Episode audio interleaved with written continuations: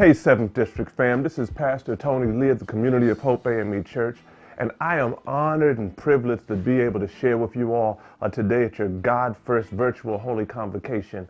I'd first like to thank God for the great leadership that you all have there in the seventh. I, I want to lift up uh, Bishop Sam Green Sr. I, I, am so grateful for Bishop Green, who has uh, been so supportive to me down through the years. And it is always an honor and a privilege uh, to be able to share in some way, shape, or form in whatever work Bishop Green is doing because Bishop Green is not a transactional leader, he's a transformational leader. And everywhere he has gone, we've been able to watch him be used used by God to help transform those districts, transform those communities. So, to Bishop Green, thank you so much.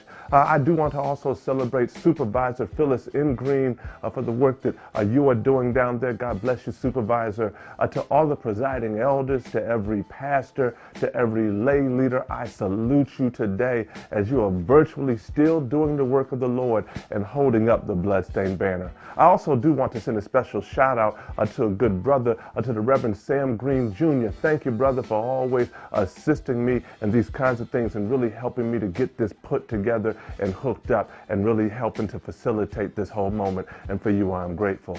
Now, my brothers and my sisters, as you all are in your Emerge conference, as we are navigating what it means to be at the intersection of pandemic um, and protests, as we are in the midst of a season of disruption, I've come by one uh, to encourage you, uh, but two uh, to let you know that whatever you're dealing with, that the Lord can move in the midst of it all. Won't you let me pray with us as we get started, and then let us just kind of move along our journey. God, in Jesus' name, we thank you for this day. We thank you, God, for your hand, but most of all, we thank you for your grace. Now, God, speak with power through this, your servant, and let something, God, that I share in this moment, God, be helpful to your people. Uh, God, let the words of my mouth and the meditations of my heart uh, be acceptable in my sight, in thy sight. Lord, you are my strength and my redeemer.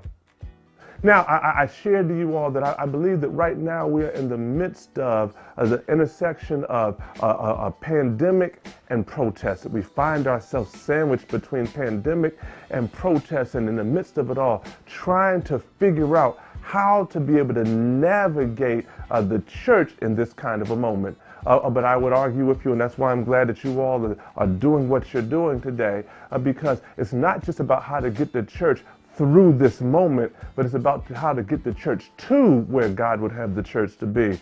And so as I talk, I want to reflect a little bit out of scripture, reflect a little bit out of literature, reflect a little bit out of, uh, uh, out of what we're hearing in magazines and different areas uh, to be able to help us to move along this journey. Uh, now, uh, we're in the middle of a period of disruption.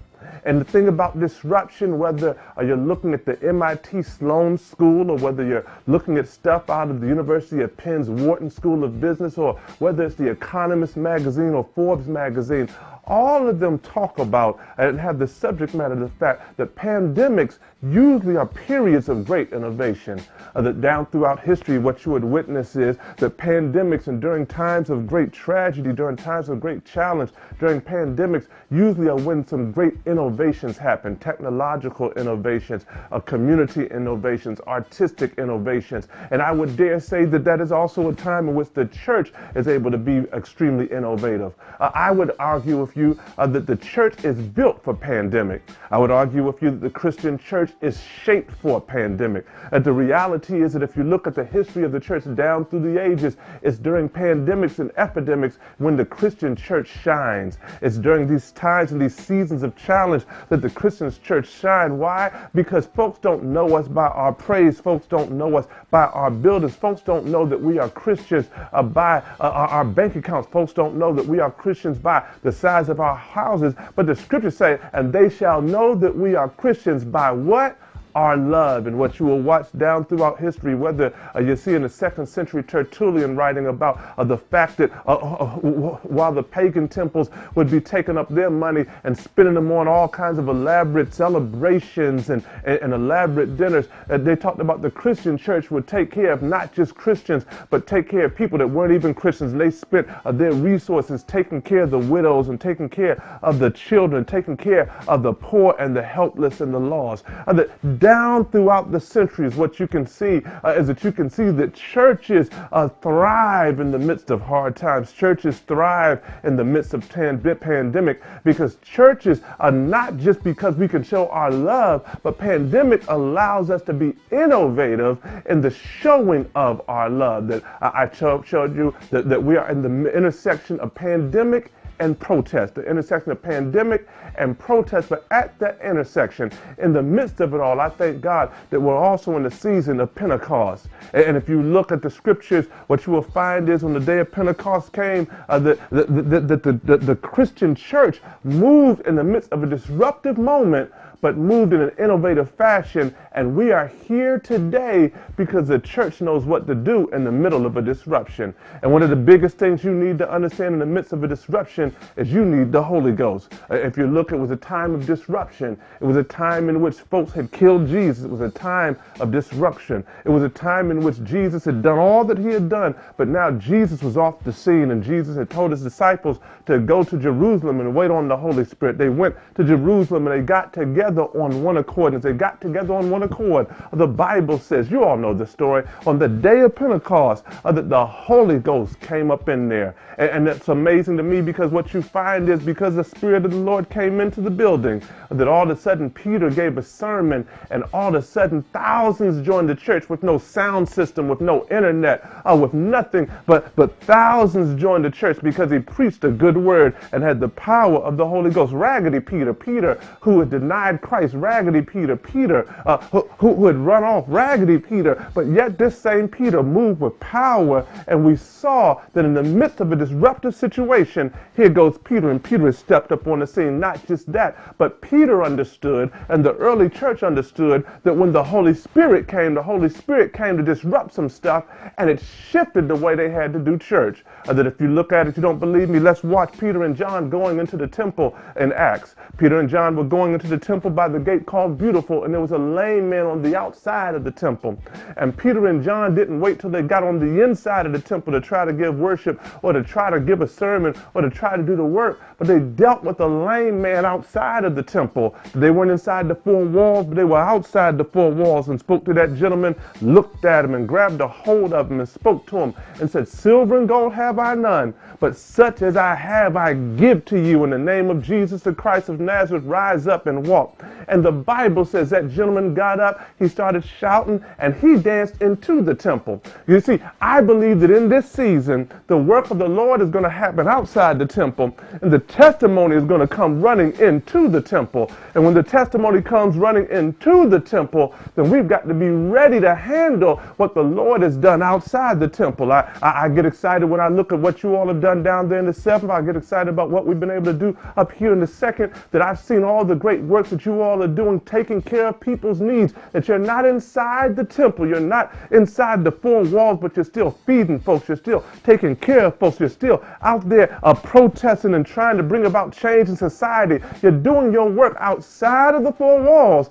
and it's bringing a testimony that will follow you back into the temple. But what you've got to make sure of, what we all have to make sure of, is that as we're rushing to get back in, so to get back to normal, uh, we've got to understand that normal will not be there to greet us. Uh, that we've got to understand as we're rushing back to get in, uh, that we've got to make sure that when we get in, that we are not losing the innovation of the moment outside to then be able to miss the power of the testimony when we get back. Uh, you've got to understand when you look at the scriptures uh, that you saw that when the gentleman ran up inside the te- inside the temple, ran inside the temple, praising. He'd been he'd been lame since he was born. He'd been lame. He was over 40 years old. He'd been lame since birth. And here you have this gentleman in the midst of it all, giving God glory.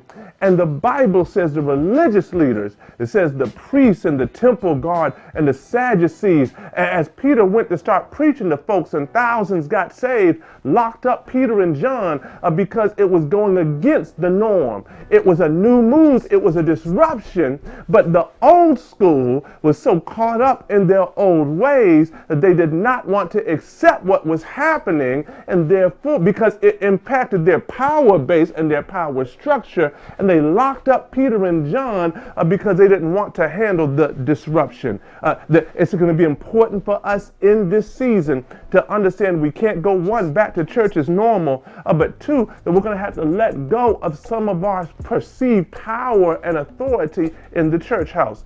That I know that you have been serving on the usher board and serving on door number three for 50 years, uh, but you're not going to be able to hold on to door number three in the way that you did before because this is going to be a season in which we're seeing some folks come in and we're going to have to do it a different kind of a way. Uh, that there's some things that we've learned as we've been on the outside. Uh, that many churches, and I'm not talking about big churches, small churches, I'm talking about all churches, that many of us are having more people pay attention to us now we have a larger reach and a larger scope now than we had even when we were inside the building.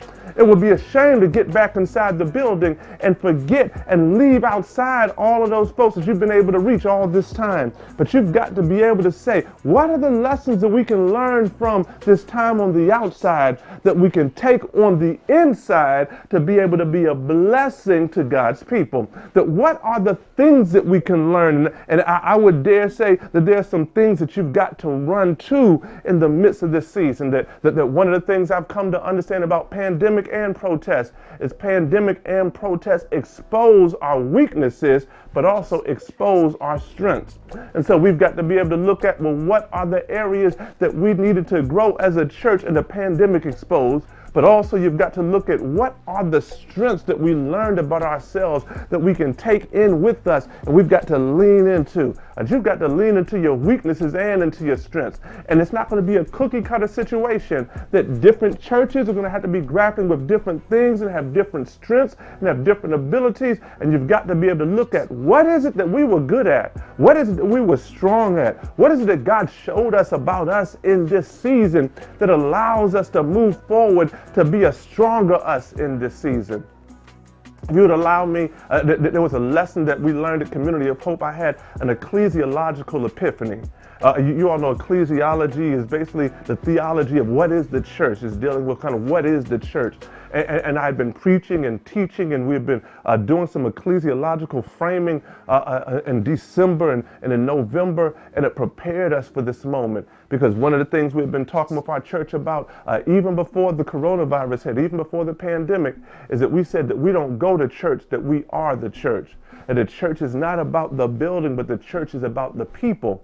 And so, therefore, if we understand that we are the church, then we understand one, how important it is when we do come together because everybody matters. But we also understand that when we can't come together, that we're still able to handle the work of the Lord because wherever we go, the church goes with us. That wherever I am, whether it's in my living room, whether it's on my job, whether it's in my community, that I take Christ with me. And as a member of the body of believers, I understand that we don't go to church, that we are the church. But one of the things that we learned really about Community of Hope, and one of the things that we learned was our great strength, that I knew that we were a church that really was focused on outreach. I knew that we were a church that did a lot in community, but I didn't know how strong and how gifted our teams really were. But it was in this season that I realized that God had given us something special. And so even while we had services on Sundays online at 8, 10, and 12, we pre-taped those. We shipped our format and we did a pre-taped service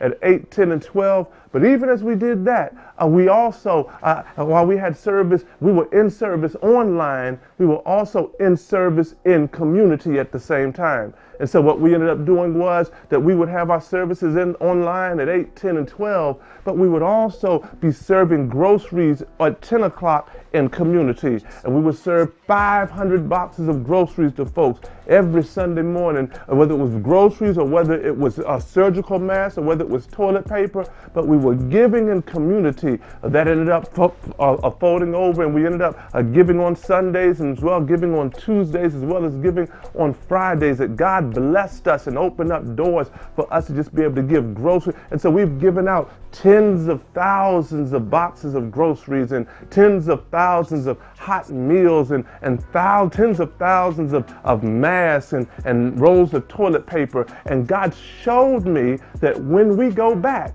we can't go back to normal and just go back to church.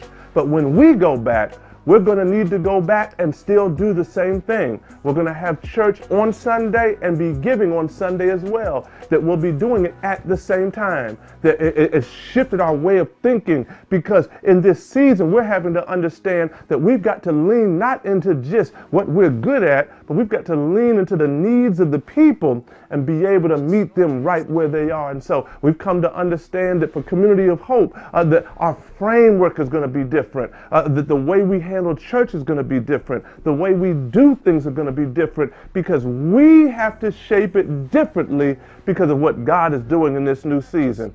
What is different going to look like for you? Seventh District, what is different going to look like for you? That, that I don't know how, how big your church is or how small your church is. I come to believe in this season that it's not about the amount of resources you have, but it really is going to depend on the amount of vision you can have. That what I've realized in this season is that, that, that God has not limited us by our resources, but God is limiting us by our ability to dream. And as much as we've been able to dream, that's how much God has been able to provide. Uh, that we wanted to just be able to give out groceries in the beginning, we were paying for all of that. But then God started sending resources and started paying for everything we would buy. Not just that, but then God ended up having the county connect to us. And then they just started paying for groceries and boxes of groceries. And now everything we give has been paid for by somebody else because it was our ability to dream. And so right now we have the team just trying to dream bigger and to dream farther and to dream wider. And, and I've challenged you, Seventh Episcopal District, that as we come out of this, you're going to have to dream bigger and dream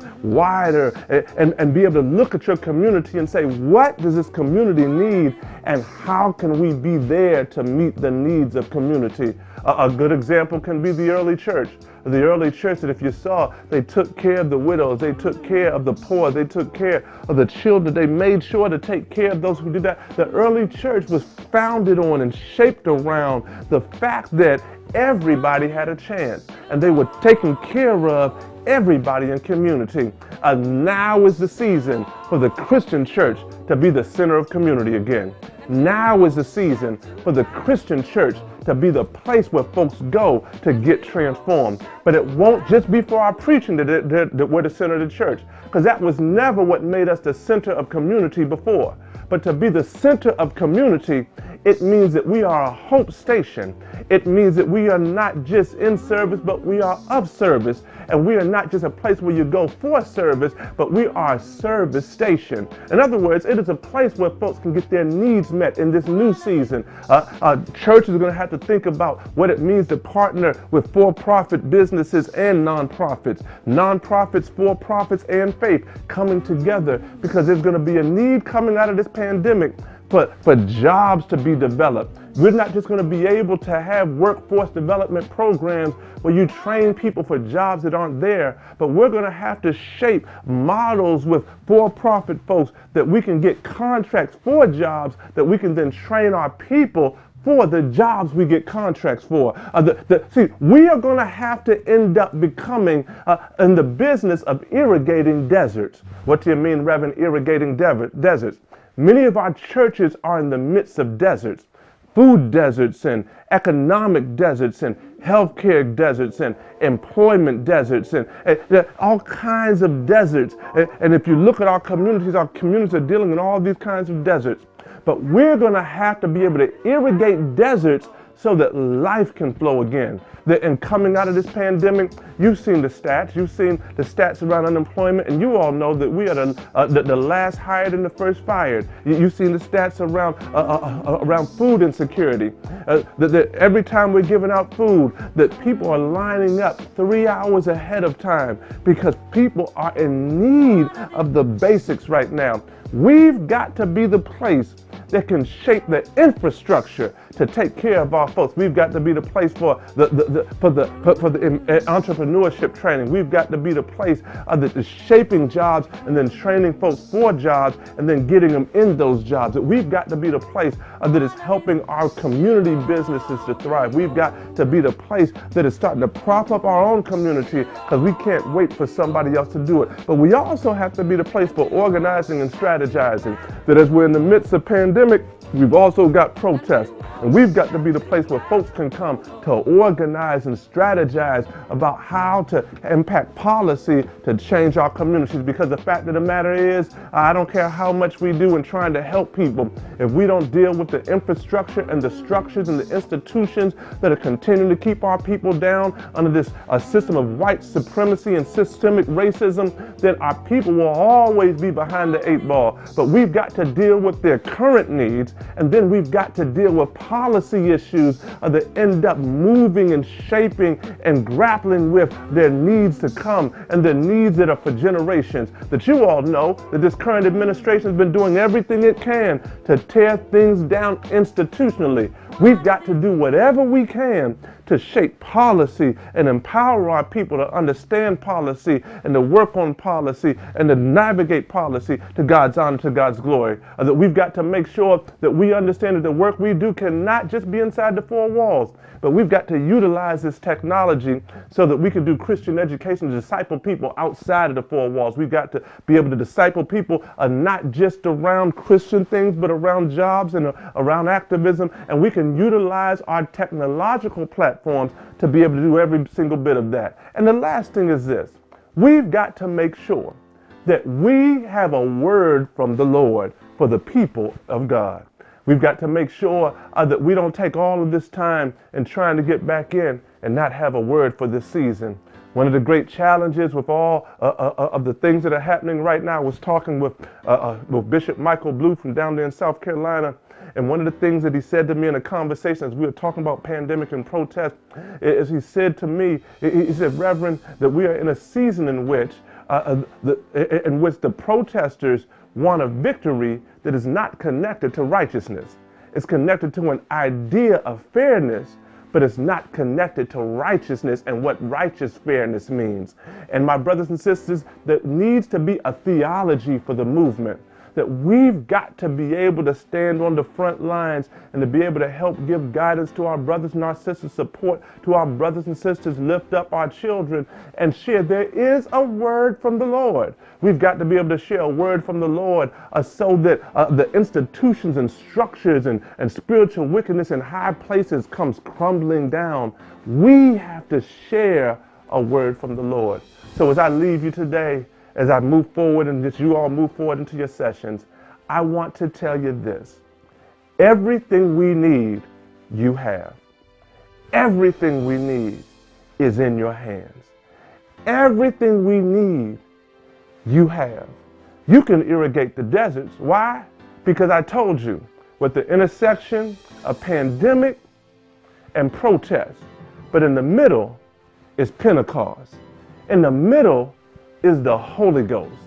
And if you're in the desert, who better to be in the desert than somebody that's got rivers of living water flowing up out of their belly?